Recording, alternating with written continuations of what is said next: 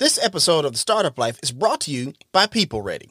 Startup Nation, you have a lot on your plate. The last thing you need to stress about is finding quality staff or the available work you need to be successful. Save time and headache by working with a trusted staffing partner that meets your everyday needs. People Ready is a national staffing provider with over 600 locations across the country and 30 plus years of experience serving people just like you. They specialize in a variety of industries including retail, manufacturing, logistics, general cleaning, hospitality, construction, and more. People Ready understands that you're busy and on the go. That's where their mobile app, JobStack, comes in. Use the app to place orders or find work 24 7 or wherever you are. And as social distancing continues to change the way we interact with customers, colleagues, and our everyday lives, JobStack provides the ability to find the right temporary workers or work you need while eliminating the amount of physical touch points needed in the staffing process.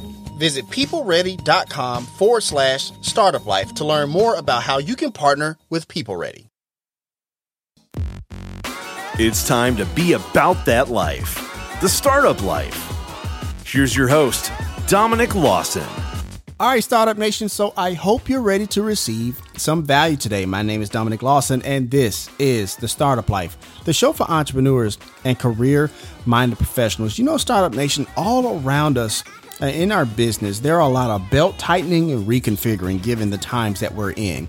What we're experiencing is often compared uh, to the Great Recession of 2008. Some would say that it's a lot worse which is why we brought on a great guest today that knows a little bit about turning around a company during a turbulent time. He is the former CEO of Prologis, where he led a multi-million, multi-billion dollar turnaround during the Great Recession of 2008 with an approach he calls transformative influence. He's also been featured on CNBC, CNN, Fox, Bloomberg, and NPR, and have been quoted in publication, publications such as the Wall Street Journal, institutional investor, and Forbes magazine. His blog was listed on recruiters.com top 10 list of company culture experts to read. He is also the author of Transfluence, How to Lead with Transformative Influence in Today's Climate of Change. He is Walt Rakowich. Uncle Walt, how are you, good sir? I'm great, Dominic. How are you doing today? I can't complain. I can't complain. Look, uh, every, good for sure. So everybody's, you know, looking forward to our conversation. Do you think you can help us out and pour some knowledge in the startup nation today, Uncle Walt? Well, I'm gonna I'm gonna give it my best. Let's let's put it that way. I I, I, I always do, and hopefully your readers will uh, will agree that that we have. Absolutely, absolutely, definitely. Listeners, I should say, not readers. we, we, knew what you meant. It's fine. It's I know. Good. Yeah, it's all good. So, if you would, Walt, just kind of share your origin story, if you don't mind, good sir. Sure, I'd be I'd be happy to. Uh, share some of my story. Uh, sure. You know, I I grew up in I'm I'm a I'm a Pittsburgh, Pennsylvania guy, and so don't hold it against me. I don't know what team you like, but I'm the I'm the Pittsburgh Steeler guy. It's all good. Um, but I currently live in Denver, Colorado. I'm grandson of uh, of some European Im- immigrants, and mm-hmm. um, you know, I tell you, my my leadership journey was really molded by so many things, not the least of which was my upbringing. Really, um, I like to tell people I always use the term I, I hit the parent lottery. You know, we mm. um, we didn't really have a tremendous amount of financial wealth, but there was always a wealth of love and support um, with my folks, and um, you know they're they're very hardworking people and appreciated what they had. But the one thing that I look back on with them is that they appreciated people for who they were, mm. not what they had, and not what they did, but right. just you know who they were and and that really made a a great impact on on me um, in my my leadership journey growing up. Always harken back to what your your folks tell you, and, and they do. So, I mean that's that's a little bit of my back. Quickly, my background. I I uh, graduated from Penn State University. Um, mm-hmm. Um, being from Pennsylvania, I worked about four years for uh, PwC. Now you know it today, but it used to be called Pro uh, uh, Price Waterhouse. Right. And uh, so I was, uh, you know, I put the green eye shade on. Dominic, and, um, and for four years, and then I realized that the green eye shade wasn't exactly what I wanted to do. Fair enough. I um, went back and got two years of um, of religion at Harvard Business School, um, okay. where looking back on it, I I had no idea how I got in, but uh, but you know, almost everyone as I looked around the room was smarter than me, and uh, but and so I found myself dig, digging deep sometimes to define what made a leader successful. Right. But um, but you know, then after that, I took a job with a company called Trammell Crow Company in Los Angeles, California, and I was in the real estate industry. And I have to tell you, I worked for a partner who was the first boss that I ever loved working for. Okay. And I, w- I was in my mid 20s, and he was uh, fun, you know, full of life, treated everyone with dignity as if they mattered, and um, was really generous with his time. And at the end of the day, really wanted us to be the best that we could be.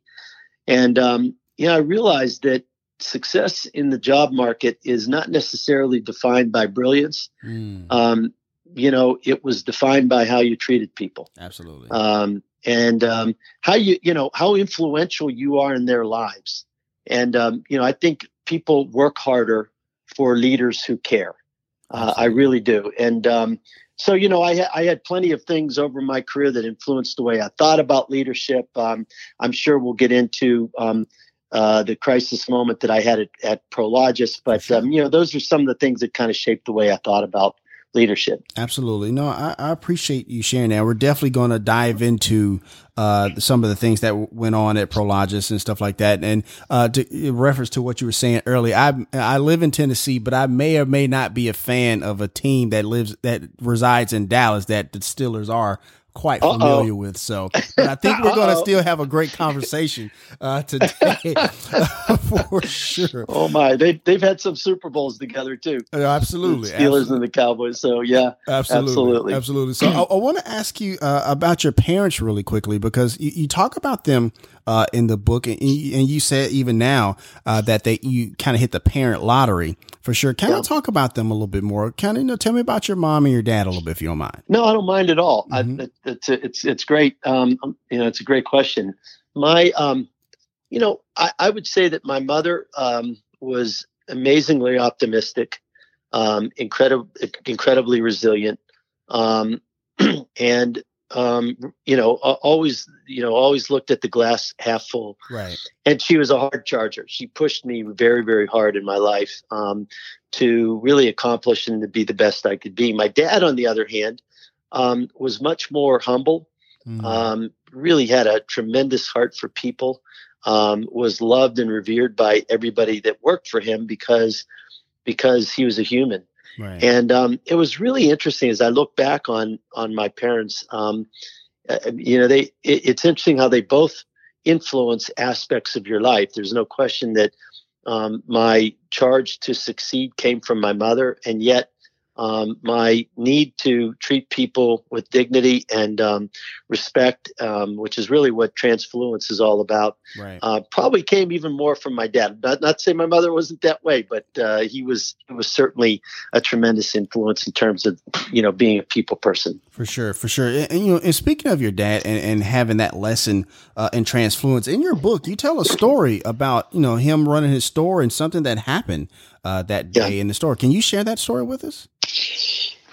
Yeah, unfortunately, my dad. Um, I was probably about three years old at the time. Right. Um, my dad, um, you know, he he um, he he ran a store in Pittsburgh, and it was in a very tough area. hmm and uh, there was a gentleman that, that came into the store to rob him, and um, he uh, basically threw lye into my dad's eyes Right. in hopes that he could burn my dad's eyes out, or at least uh, distract him, and then Right. go around the counter and steal um, uh, money from him. And uh, fortunately, in my dad's case, he picked a bottle of log cabin up and he uh, crashed it over the guy's head, and the guy ran out of the store.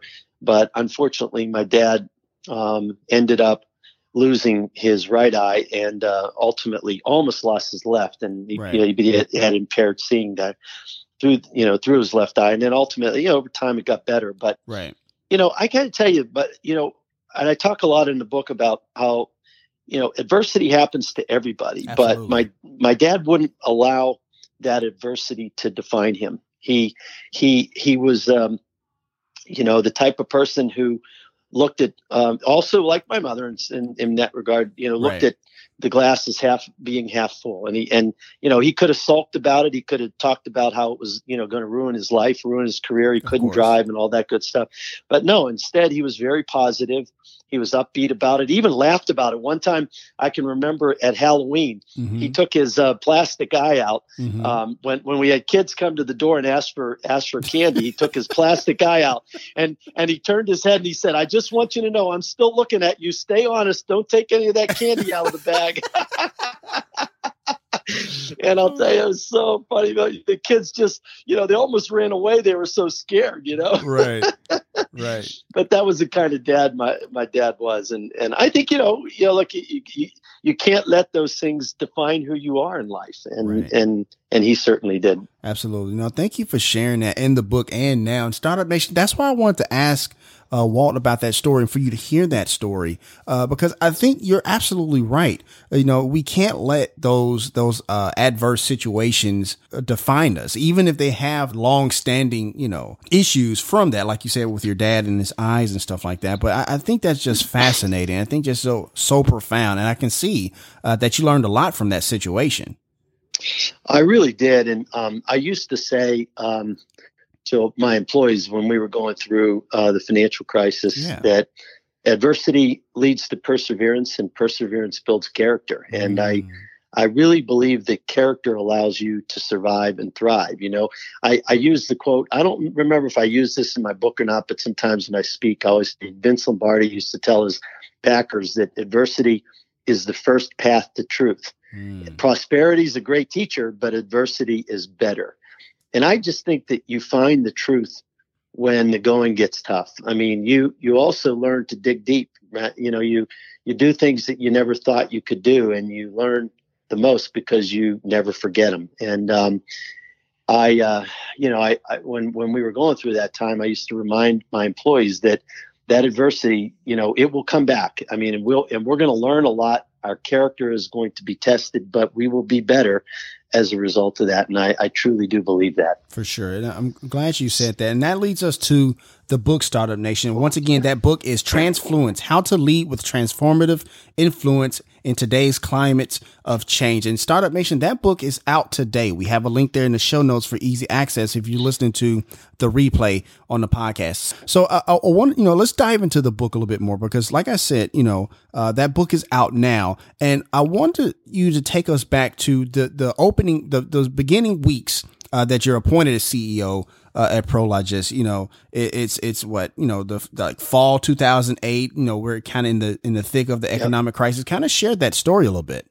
Sure. Um, uh, first, let me just say that um, uh, you know I had been with Prologis for 15 years prior to that. Right. Just just to set the stage, sure. and then I and I had risen through the ranks of the company. You know, I was a regional vice president, then I became chief financial officer, and then I became the president and chief operating officer of the company. And I, let me just say, just prior to 2008, um, you know, I, I was struggling. Um, the CEO, who was my boss, really one of the most brilliant people that I ever knew. Uh, but you know, he believed that he always was right. He paid little attention to what others had to say. He had very much had narcissistic tendencies. Gotcha. And you know, he, he, there was a, there was a lack of discipline as a result, um, the lack of delegation as a result, and sometimes you sort of twisted or turned the, the truth on its head. And I was struggling with that, man. And I so I went to the board and I said, look, I, I don't know where the company's heading, but I can't work under this culture anymore. Mm. Um, and I and I need to leave. And this was in January of 2008. Right. And at that point, our stock was at about 70, a little over $70 a share.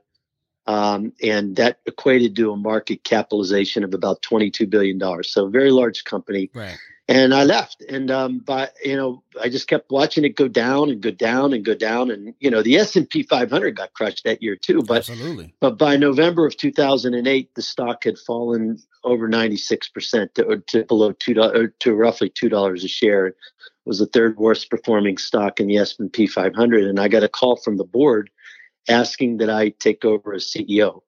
And uh, they said, you know, you were right. Um, unfortunately, some of the things you said did manifest themselves the wrong way, and uh, we're going to let go of the CEO. We'd like you to come back and run the company. And I have to tell you, Dominic, I, I knew it would take a Herculean effort, a big effort to get it done.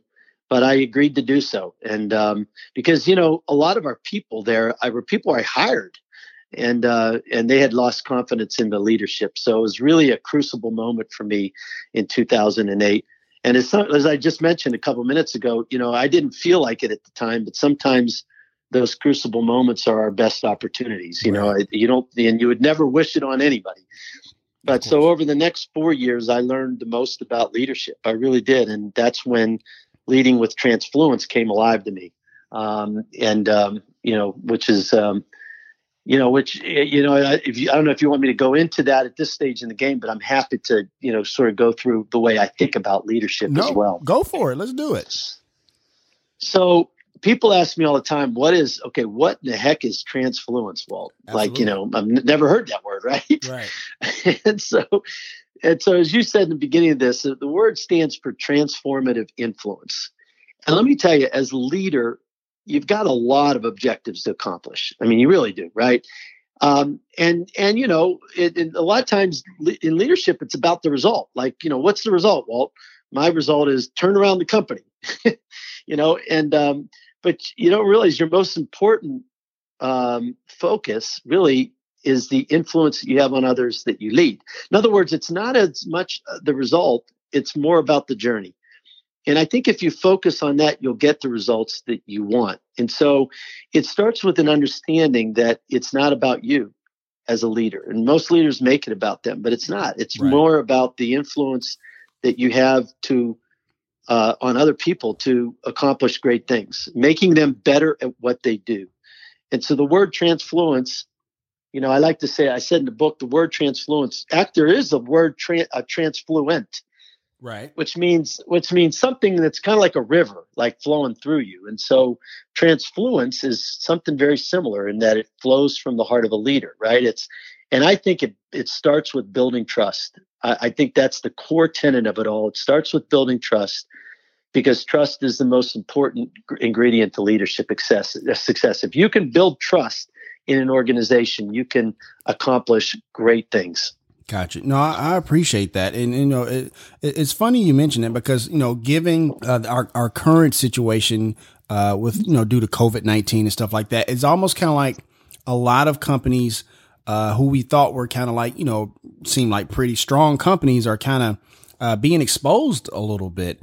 And so it, it seems like in 2008, that similar thing kind of happened. Let me ask you this follow up, if you don't mind me asking. Do you think if, you know, 2008, the recession hadn't have happened, uh, that like some of those vulnerabilities with the previous CEO would have been exposed at all? Or did it take something like that to kind of show like, oh, okay, you know, Walt was right, man? That's a really good question. Um, and I, the, the, way I've answered that in the past is I've been asked that before is I, I really, tr- I truly believe about half of our fall was due to the market. Mm. And I think, but what happens is it's like the tide that goes out, right? Right. You know, when the, when the tide is in, it covers up a lot of mistakes. Um, but when the tide goes out, you're sitting there naked with your underwear on and and, and everybody and you know you're so you're exposed that, or or with your underwear off I should say whatever it is but you know you're you're sitting there exposed and and I think that that's what happened in the company I mean a lot of the mistakes that we had made leading up to that time really got exposed because of the financial crisis you know in other words we made we had made um, we had overpaid for certain assets. We made you know acquisitions that we shouldn't have made. We leveraged up the company um, with too much debt. And if the if the world would have not gotten a lot worse, perhaps we could have gotten by. But when the world world got worse, then it really exposed a lot of the mistakes that we had made. Gotcha. And and I and I kind of think the same thing with uh, with what's happening today. I mean, those companies that um, are rock solid are, are likely going to make it through, and there's going to be some companies that aren't. Right. Um, and unfortunately, they'll you know they'll they'll uh, they won't survive. Gotcha. No, I, I appreciate that. So I, I want to ask you this. So you, you, you come back to Prologis, you you assume the the title of you know, president and CEO. So like those first ninety days or first hundred days, rather, because we see like you know how like when a, there's a new president or something like that, the first hundred days are kind of critical. So those first hundred days, what was the game plan? Like what was what was implemented? What was the the strategy there? If you don't mind, Walt. Yeah. Well, there was, you know, there's a there's a financial strategy Of which course. I'll be brief brief about, and then there's something that a, a phone call that I had that was really significant that I'll go into a little bit more detail on. Absolutely. The financial strategy was that we, um, you know, that we had to um, raise capital, pay down debt as soon as we could, u- utilize the capital that we used to pay down debt to try to leverage our position with lenders and stave off bankruptcy. That was the that that that's basically the financial model. Right. Um, the the impact that that I had one phone call that was just incredibly impactful to me Okay. and um, about how you lead. Because Mm. I, here's the thing: when you're in a difficult time like that, one thing I found out is that employees focus on every word that you mutter and every action that you take. It's really interesting how it's all magnified, um, and people watch you um, very, very closely. And so I got a call from a friend of mine um, who was an investment banker that we used quite a bit, and he, um, you know, he was with Morgan Stanley. He said, "Well, do you want to talk with? Uh, would you like to talk with John Mack, who is the CEO of Morgan Stanley?" And I don't know if you know much about John Mack, but he was uh, revered within the investment banking business. People um, thought the the world of him. So did his people. Absolutely. Um, and you know, I thought, well, I really would like to talk to him because remember at the time, um, you know, um, Morgan Stanley, Goldman Sachs, everybody in the minds of investors were going bankrupt, and nobody really knew who was going to survive. And um, so I talked with him, and I said, John, you know, I know the Treasury Secret, uh, the the Treasury Secretary, the Fed, is trying to jam banks together. I mean, I don't talk to me about what I read every day because I don't really. That's all, you know, confidential. But I just Right. want to know how how you managing your people. Mm. And he says to me, he said, you know, Walt, I got to tell you, I I um I believe that the best leaders le- lead on the basis of the three H's. And I said, Mm. what in the heck is that? right. now he's got my attention, right? And he said, you know, the best leaders are humble, they are honest, and they, uh, in this day and age, a banker needs to have a sense of humor.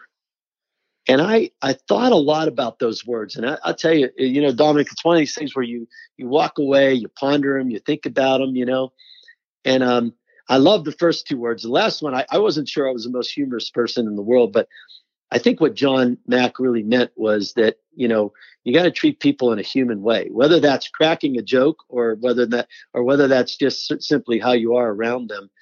And to me, it was all about humility, honesty, and humanness. Right. And and I think that's what he meant. And and so I started thinking about that. And humility is is kind of a word that that connotes sort of how, how you see yourself Right. heart or humanness is kind of how you see others. And I think honesty is kind of the transaction that connects the two of you, you with with the outside world. And I started thinking about those words and what they meant to me and how it defined how I would lead. And um, and they really became important words. And I, I kind of wrote them down and and I, I would ask myself every day, am I leading in a humble way? Am I leading in an honest way? And am am I leading in a human way? Am I putting others before myself? You know, and and uh, do I think too much of myself? And am I being brutally honest? You know, with with my people. And I think if you know when you think about building trust in an organization, if if those become three of the words that you uh, adopt, I, I guarantee you you will build trust because um, people recognize leaders and they recognize how they treat them. They recognize how honest they are with them, and they recognize what they think about themselves. And um, if you get those things right, I believe you'll build trust in your organization. I definitely understand that humor part because I think a lot of times, you know, uh, we see a lot of leaders, and you kind of alluded to the one, you know, the one you uh, succeeded there, where they kind of they think pretty highly of themselves, and so that kind of comes across uh, to those uh, to those other uh, team members and those teammates uh, within the organization, and so I think the humor kind of breaks that that barrier, if you will, to like makes you seem more approachable and stuff like that. Wouldn't you kind of agree with that, Walt? Oh man, I, I absolutely would agree with that. Yeah. Um, I did a blog. I did a blog recently. I don't know how much you've read my website, but there's a blog a couple months ago I did on a situation that was just absolutely priceless. Um, mm-hmm. And this was about a year into the turnaround where I decided to take my management team up into the mountains and, and do a hike. And I brought people in from Europe and Asia and, you know, South America. Everybody comes in and, and we, um, we start hiking uh, up in the Colorado mountains, which is where our headquarters were. And, um, we we hike up to the hut this hut and we decide to make dinner. And after dinner a bunch of us are playing cards. And then after cards myself and my general counsel decided that we were going to go to sleep early. So we went upstairs and then we kind of got this bug that we were going to just absolutely destroy everybody else. So we hid everybody's clothes. And um, everybody came, comes up about an hour later and we're faking like we're sleeping and uh, my chief investment officer looks around the room and he says, Where in the heck are my clothes? Right. And so then everybody's getting ticked off and he gets a fire extinguisher and he and he puts it up next to my the face of my general counsel. Okay. mm-hmm. And and my general counsel looks, you know, he's thinking like he's sleeping and he keeps saying, Ed, if you don't get me my clothes soon, I'm gonna I'm gonna unleash this thing. And and what you know, he does it. He he absolutely shoots the fire extinguisher out. Okay, everybody runs out of the room because you could hardly breathe. Everybody's running downstairs. We're laughing, and you know, a story like that becomes became folklore. I mean, mm, what was right. it was obvious to us, or certainly obvious to me, that the tension rises so much right during a time like this Absolutely. that you need to have some level of humor you really really do and I think it's critically important that a leader recognize that. All right, Startup Nation. So we're going to go ahead and take a quick break. We got to pay some bills. Once again, my name is Dominic Lawson, and you're listening to The Startup Life.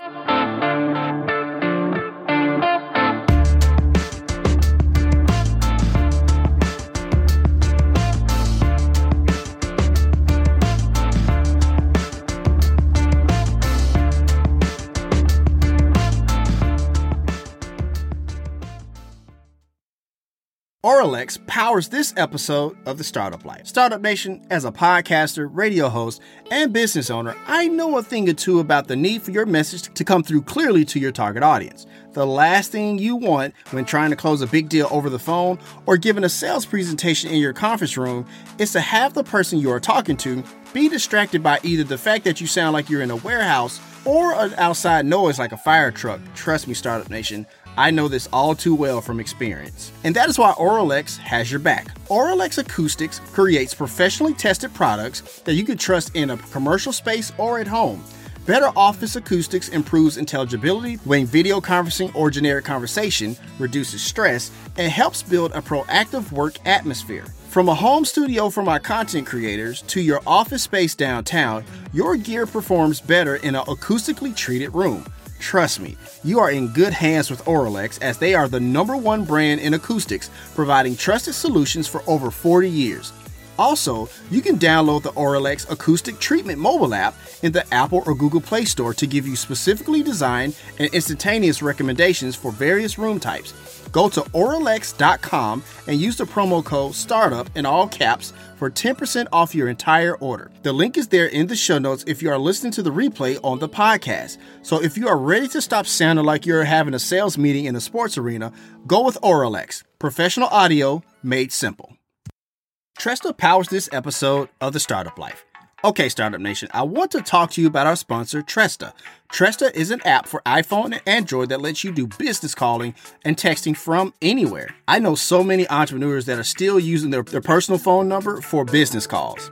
It can get complicated drawing the line between your personal and professional life. Startup Nation, this is the best business phone app out there. Whether you just need a business phone number or if your team is ready for a complete business phone system, Tresta is totally flexible and can grow with your business and it's all unlimited calling, texting, and all of the powerful call management features like auto attendance, call recording, user groups, and more for just $15 per user per month. With Tresta, there's no contract, and you don't need any special hardware, just your smartphone you're already using. Tresta is easy to configure, so you can set everything up yourself, all online. avoiding all the hassle and high overhead costs of setting up a traditional business phone system, which is important because as entrepreneurs, we are always trying to cut cost and time. They're offering a 30 day free trial so you can see if Tresta's virtual phone system is right for you. Communicate smarter and more efficiently with Tresta. Start now at Tresta.com forward slash startup life. That's T R E S T A dot com forward slash startup life. The link is there in the show notes if you're listening on the podcast. Tresta, business communication simplified. All right, Startup Nation, welcome back as we continue our conversation with today's guest here on The Startup Life.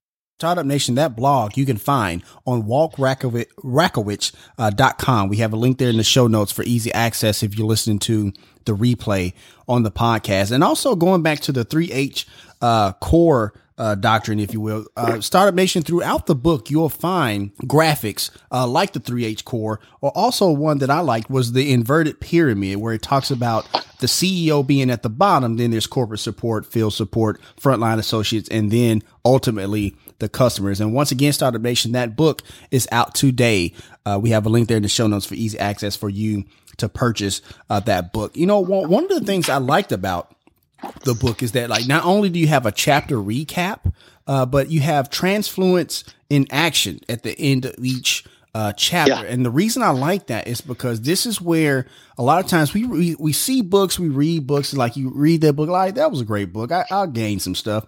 You kind of throw it over on the shelf and stuff like that. But this is one of those books where it's one of those breathing, living books where it, it kind of challenges you to go deeper, to go further, to actually put some of those things uh, in action. Talk about the strategy of putting the transfluence in actions uh, part at the end of each chapter, Walt.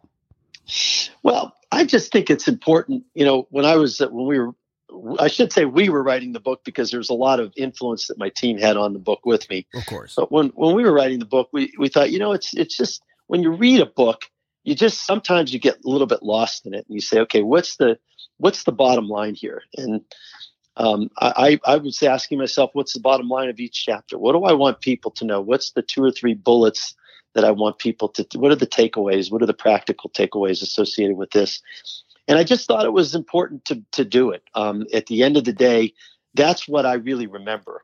Gotcha. It's interesting. You could you could talk to somebody for 20 minutes, but they end up remembering one or two things about the conversation. And I just like them to understand what I think the most important things are and uh, hopefully they will uh, you know they'll they'll agree and and then that will be their takeaway. Absolutely. No i i definitely appreciate uh, that part uh, of the book. But you also in the book talk about uh, leadership fear buckets kind of break that down for us a little bit. Yeah. Yeah. I think um, let me tell you I, I i truly believe that the two common mistakes that leaders make or the or the biggest challenges that, that leaders make are uh, pride and fear I talk a lot about pride and I talk a lot about fear in the book. Um, I think, look, I think authentic pride can be good. I, you know, taking pride in our work, taking pride in our children, taking pride in certain things. I get that. And I'm not discouraging that. But um, hubristic pride is just an absolute leadership killer. And when I'm talking about that, I mean vanity, egotism, arrogance, narcissism. I saw those things in living color, I, I saw them almost destroy a company uh, because leadership starts from the top. And so, you know, you look at the problems at FIFA, you look at the problems at Volkswagen, you look at the problems at GM, you look at the problems that Prologis had leading up to 2008. They're almost all caused by prideful, arrogant leadership, and there's just no room for that. On in fear, you know, look, some, also like pride, some fears can be good. You know, Taylor Swift one time said that she performs better because she's so fearful about getting out on stage that it just forces her to work harder. I think that's great. But most fears are bad. And the reason is because, and pride's the same way, it's all about us. Right. It makes it, and, and it makes, you know, when we're self absorbed, it makes it really difficult for us to serve other people. Um, I talk about I believe I talk about in the book uh, that that one one article really that I read uh, not too long ago from in HBR Harvard Business Review really uh, really got my attention. It was uh, it's called "What CEOs Are Afraid of," and mm. they interviewed uh, I don't know a hundred and some odd C-suite got people, and they asked them, "What is their biggest fear?" And you know, you might think that they would say, "Well, their competition, right, or their their people, or perhaps their financial well-being, or something like that, right?" Mm-hmm. No, the number one fear of these C-suite executives was incompetence. Mm. Where CEOs talked about it, and they talked about how it undermined their relationships with other executives they talked about how um, it's sort of a fear of being wrong or not having the right answer. Right. It, and it leads to dictatorial leaders. It leads to leaders that don't listen because they want to be right. I saw this firsthand at Prologis. Um, mm-hmm. you know, eh, eh, with with with the previous C, our previous CEO. The second fear is underachievement and it caused them and they, they talked about it it's a fear of not doing enough right. or competitor competitor do something doing something that you don't do right mm-hmm. and sometimes it leads to a lack of discipline making acquisitions that perhaps you shouldn't make and then the third one and i won't go any further than this was was the fear of being vulnerable mm-hmm. appearing too vulnerable right it's a fear of not being important not being relevant um, you know, and and and it can lead to a lack of delegation also, uh, right? Because you want to you want to be relevant, right? And so, but here's the thing about all these things, you know, they are all about the leaders when you think about it. And great leadership, in my mind, and we talk a lot about this in the book, starts with one simple premise, and that is it's not about you. It starts with admitting our our pride right. admitting our fear, admitting our insecurities, because we all have them. It's not like we don't have them, and we wake up every day with with new ones. But but if you can deal with them, if you can admit them in front of maybe in front of others, you defeat them. You know, the more the more you focus on them, the more that you you know are willing to admit you got them, the more you can defeat them. And that's what I think. You know, I, I think part of leading in a transfluent way, which is really outward, not inward, is dealing with your fears and your pride. Sure. They're critically important challenges that leaders have. Absolutely. Absolutely. Do a quick reset here. Once again, Startup Nation, we are talking to Walt Rakowich, uh, the author of Transfluence, How to Lead with Transformative Influence in Today's Climates of Change. And I definitely agree with you about that. When you talked about the example with Taylor Swift and that good type of fear, it reminds me of what I tell uh, new fathers, like Dominic, man, I'm about to be a dad. I'm scared. I was like, if you're scared, that's a good thing. Because if you're scared, yeah. you, you're, you, if you're scared or fearful, that means you care. You know, if, if, yeah. if you weren't, then I would have, you know, then we may have to have a different conversation. So I definitely agree with you there. And I also agree with you about the part about like owning up to uh, certain things and, and sharing that uh, with your team. And you, you have a great quote in the book about vulnerability.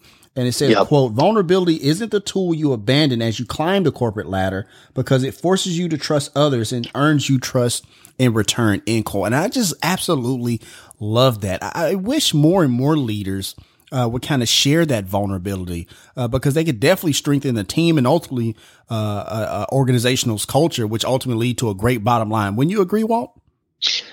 I would agree, Dominic, and um, I, I, think vulnerability is important because it's human. Absolutely, it's, and it's powerful. And by the way, I'm not. I wouldn't recommend that leaders always show vulnerability. I'm right, not of course. saying that at all, but right. I mean, there's time and place for it. But right you know they they they should be willing to do so in appropriate times and i because i think it's one of the strongest expressions of honesty right. that you can have so i i um let me let me share a quick story with sure. you um so um i was you know maybe a month into the job 2008 okay um and um so uh, we were sitting there about one o'clock in the morning. There were about 10 people in the room, most of my finance team. And they looked at me and they said, um, we have some bad news for you.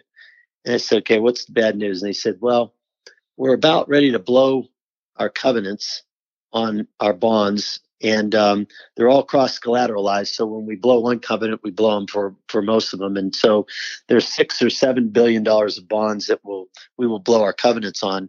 I said, When? And they said probably next month or next couple months. And um, I said, so guys, what does that mean? And they said, well, Walt, that means it means we're going to have to declare bankruptcy. Now, I had been with this company 15 years before I came back. And, um, you know, I mean, again, many of the people I hired, I had helped build the company. My management team was, you know, terrific. And I, I got to tell you something. I just turned white as white as a ghost. I bet. And I looked, I looked at everybody in the room and I said, um, "You guys mind if I just get a quick breather outside? Just, I just need to take a quick walk." And they said, "No, Walt, that's fine." So I walked down the hallway. Turned. I remember turning the turning the uh, making a right turn down the hallway, and there was a uh, a desk in the distance mm-hmm. with a chair, and I felt like I was going to faint. Mm. And I I started to you know hurry up and get try to get to the chair to catch me, and I I didn't make it. And the corner of my head hit the corner of the desk and split my head open. Wow. And I was laying there on the floor, and um, what turned out to be about ten minutes, uh, knocked out. And then I woke up and I, for honestly, Dominic, for the first 30 seconds, I swear I did not know where I was. I had no idea. And then right. I saw the, saw the pool of blood on the floor. And the first thing that came to my mind when I got my senses was, oh my gosh, there's still 10 people or so sitting in the room waiting for me to come back. Mm. And they waited there religiously. And I, I went into the bathroom and I tried to, you know, clear up the, the, right. the huge lump on my head, get it to stop bleeding. And then I walked in the room and I said, okay, guys, let's start talking. Let's talk about this bankruptcy thing. And no, my, I think it was my chief financial officer that said to me, well, no, let's first talk about that big egg right. on your head. What exactly. the heck happened? Right. Right. And I realized, you know, at that time I was busted. I mean, I was t- totally busted. Right. And I looked around the room and I said, you know what, guys, I just got to tell you, um, this is tough for me. I said, I've been with this company forever. And honestly, I don't have the answers. Mm. I, I, mean, I, am hired as the CEO to run this company, and I don't have the answers. I don't know where to start. I said, My guess is the answer is with all of you. But I just want you to know that I'm feeling pretty vulnerable right now. And, um, you know, it was really interesting. Um, I looked around the room. There was silence for a little while. I'm, I'm not sure that they're used to the CEO saying something like that. Right. And um, but you know what happened is there was this outcry where he said, you know what? Well, don't worry about it. We're going to get you through this. We're going to get through this as as a team. We're going to get, you know, we'll come up with the answers. We'll come up with some ideas and let us get back to you. And I really you know, made me realize the power in vulnerability at times. Right. Because people know what you're going through and they're going through the same thing, by the way, themselves. You know, no one's a strong man. At the end of the day, we all need each other. And I actually think another thing that came out of that was this whole notion of empowerment. People felt like I didn't have the answers. They had the answers. I told them they had the answers. Right. And I think as a result of that, they felt empowered to come up with the answer. That's big. Um, and and and they did. By right. the way, they came up with of the course. you know it took it took they came up with the answer, and we never had to declare bankruptcy, which is amazing. The other thing that's really amazing, I haven't told many people this, but believe it or not, we never got sued. Mm. I, I just hmm. can't believe we didn't get sued as a company hmm. by shareholders, by you know some stakeholder that was out there. We never got a suit during the whole time, and it was absolutely unbelievable. And I truly believe it was because of the efforts of our people. But I do believe, back to your question, that vulnerability has its place absolutely in a leader in leadership toolbox, and we shouldn't hesitate during an honest, transparent moment with our employees to use it. And, and I appreciate you sharing that, Walt, on, even on a different level, but because it, it goes to show that whether you're the CEO of a company or you know, president of the United States or head of state of somewhere else, it's like you really do lean on uh, the team, the advisors, you know, those people in those roles. Like, I mean, they're they're there to do a job for a reason, and they're there to advise you. Now, ultimately, you're the one who has to pull the trigger on, on a decision and stuff like that. But leaning on on that team is just critical. It's just so it, critical.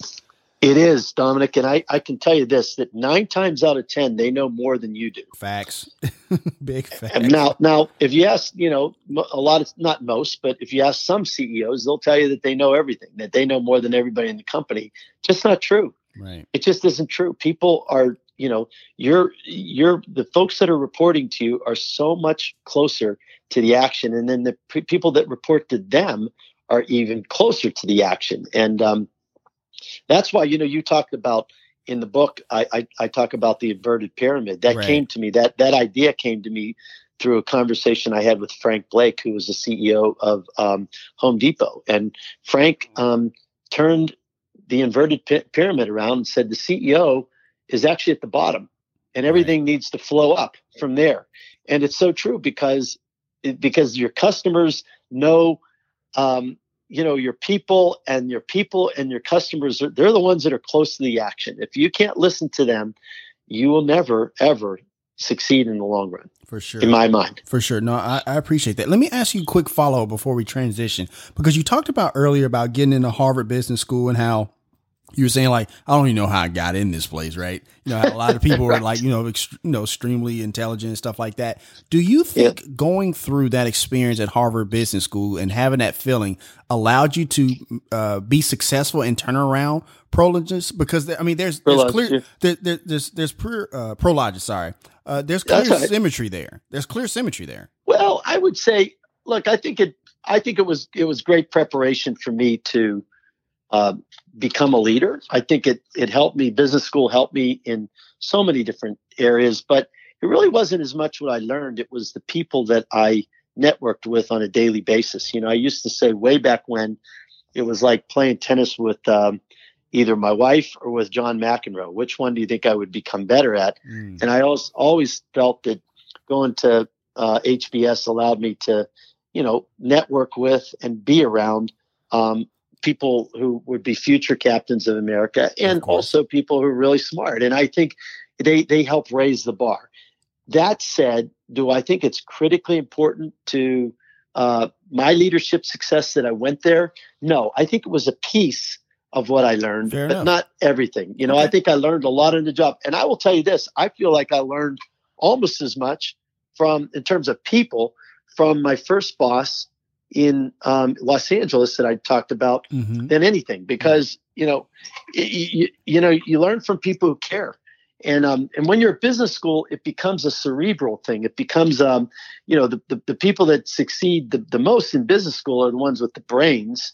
But at the in the workplace it's the people who care the most about about other people. I think they're the people that succeed. And so i'd say it was a combination of business school but also my experiences Gotcha. Gotcha. Thank you for sharing that. I, I want to shift gears here because I, I want to ask you this. Where, where do you see, you know, given everything that's going on now, like people are starting to rethink, uh, you know, uh, you know, working from home, remote working, virtual Yep. learning with education and stuff like that. Do you see there being a shift, uh, in the, uh, the uh, commercial real estate space because I, I was reading an article the other day about REI, how it, it built this fantastic, this amazing uh, new headquarters, and then the pandemic kind of hit, and now they're getting ready to sell it, and they never even used it because Yep. now they're starting to think about you know doing remote work. What's your commentary on that, Walt?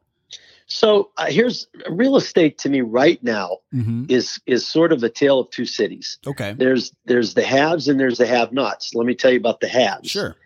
The haves are my former business warehouses. The haves are data centers. Mm. the haves are homes. The haves for the most part are data and distribution driven real estate um, where online shopping it, which comes directly from a warehouse or um, you know online shopping which causes data explosion. I mean those that that real estate is on fire today.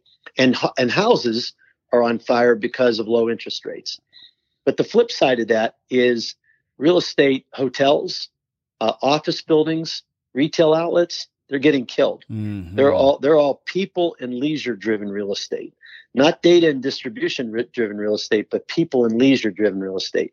There you have occupancies going down, you have rents going down. You probably in the longer run will have value, or should, should I'm sorry, more in the short run will have values Right. going down. Um, so and so you either have real estate that's doing incredibly well that really has to do with data and distribution or you have real estate that's doing incredibly poorly that is people and le- leisure driven. And i would say my personal opinion is you know it's never as bad as you think and um, right. in the short run, are, are you right? Um, is REI right? Yeah, I mean, like, it's like there's likely to be opportunities, quite frankly, to buy certain real estate at reduced values, hotels, office buildings, retail centers. Right. Those that can't survive, those that maybe have too much debt, um, will probably get sold at cheaper prices. But I think in the longer term, I think there's still going to be a need for quality hotels, for quality office buildings, quality retail centers. Perhaps less in the short term, but in the longer term, I still think we we like interacting with each other. You know, right. we we like getting out, we like traveling. I believe we're going to go back to that. In fact, I believe there's a lot of people that are hungry for that today. Absolutely. Um, and and there there are people that are hungry to go back into their offices. They just wish they could, but their kids are still home from school, so they got to stay at home with for them. Sure. You know. Yeah. So I think we'll get back to that. You know, Dominic, I don't think it's going to be as much gloom and doom as people think, but certainly in the short run, there are haves and there are have-nots. For sure. No, I, I definitely agree with that. And, and, I can definitely tell you there's a third grader downstairs right now who wished he could be inside of a building. Uh, for, uh, for sure. Uh, so I definitely agree you with it. you uh, for yeah. sure. I, I want to ask you something uh, else as well, and just kind of get your commentary on it because you you went to Penn State. Obviously, uh, Penn State is in the Big Ten, and we know that uh, there was leadership to come from the Big Ten to kind of say we're going to kind of halt uh, football operations for the fall. But I think now they're thinking about, as of this recording, maybe kind of ushering it and doing it after Thanksgiving or something like that. You know, yeah, talk about maybe. the. I'm sorry. Go ahead. No, I said ho- hopefully, maybe for sure, for sure, absolutely, yeah. absolutely. But no, talk about that, that that leadership from the Big Ten commissioner kind of make that call because that wasn't an easy call. We we all know in this country how football is is heavily valued, and so kind of talk about that leadership yeah. decision from your standpoint, if you don't mind. Well, you know, I first of all, I'm on the board at Penn State, so oh, okay. there's only there's only so much I can I can say. Of course, of um, course. But I I would say that. Um, there's always two sides of the coin. Sure. Look, am I am I am I um, bummed out that we're not playing football this this fall? Of course I am. Right. And um, but uh, but you know we had a board call, and, and again I won't go through the details, but where where our president took us through some very very difficult decisions that all the presidents had to make, and mm-hmm. and it was it was data driven. Um, certainly was data driven. Right. Um, and unfortunately you know, some people can look at a certain situation and say, this is what I see. And other people will look at this same exact situation and say, this is what I see. And they're two different things. And I think the Big Ten and the Pac 12 are simply looking at the same data that everybody else is looking at it. They're right. just wor- worried about it. They're conservative about it.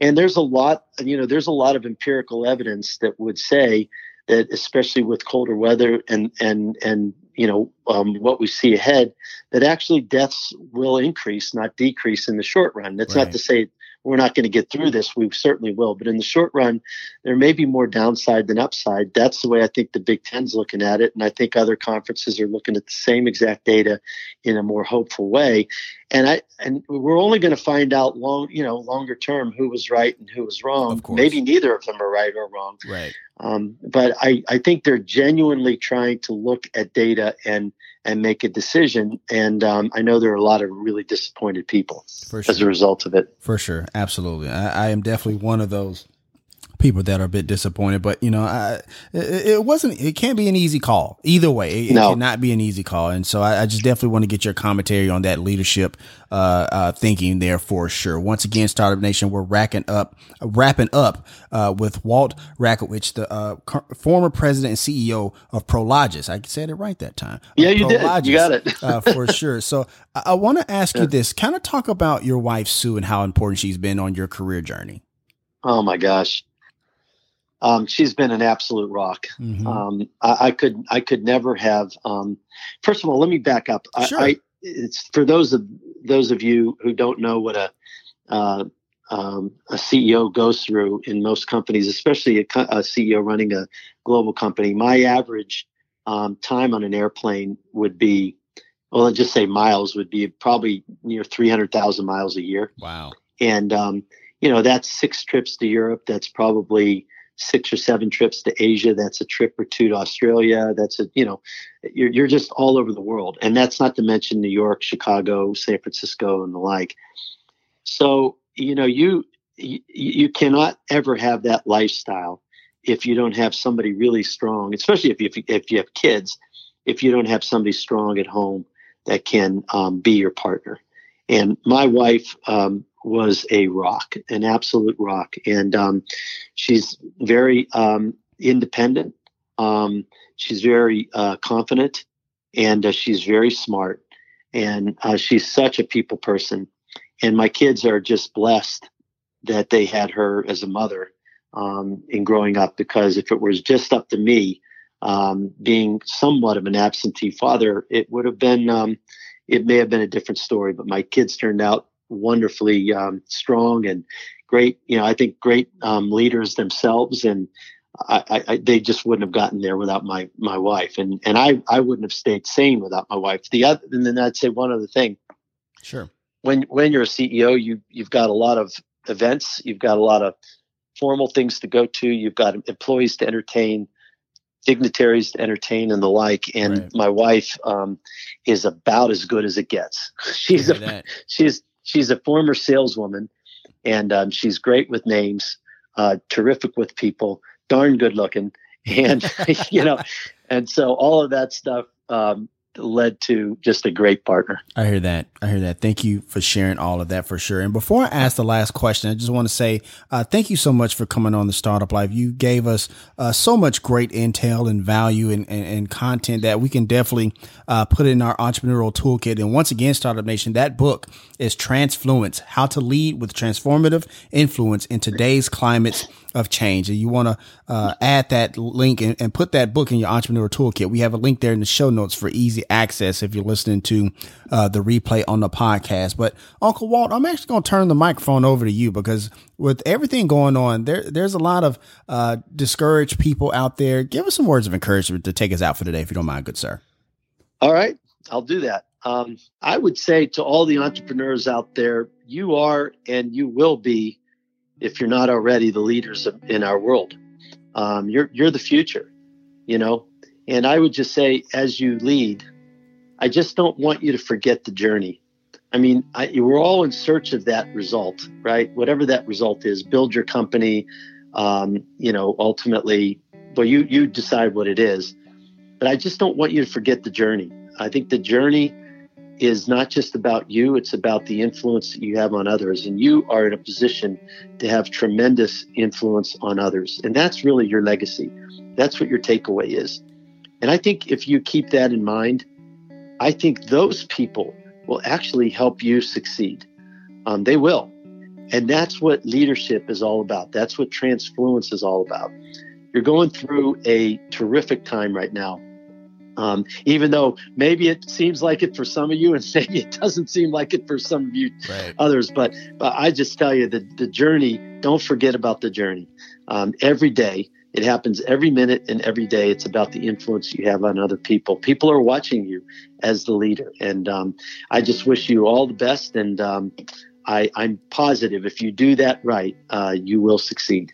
Thank you so much. And that's going to wrap up this session of the Startup Life. Once again, we want to thank Walt Rakowich to come on the show. Thank you so much, Uncle Walt. Thank you so much for your time. All right, Dominic. Thank you too. No Take care now. No worries. And as always, Startup Nation, if you have an idea, be about that life, the startup life. If you want to let us know what you think about our show, have an idea for a show topic, or would like to advertise on our show, send us a message on the Startup Life Podcast Facebook page. And while you are there, like and follow our page as well. It's a great way for us to engage with you, Startup Nation, and really grow our community. The link is there in the show notes. Subscribe to the show as it can be heard on Apple Podcasts, Google Play, Stitcher Radio, Spotify, or even on your Facebook timeline or any other platform you like to get your podcast. If you are listening on Apple Podcasts and you find our content valuable, please give us a five star rating as it will help us climb the charts and help more people find our show. You can also listen to the show on the Startup Life Podcast new website. There you will find the all new startup blog where I write on many topics that are interesting and helpful to you on your path to entrepreneurship. And hey, if you have an idea, be about that life, the startup life.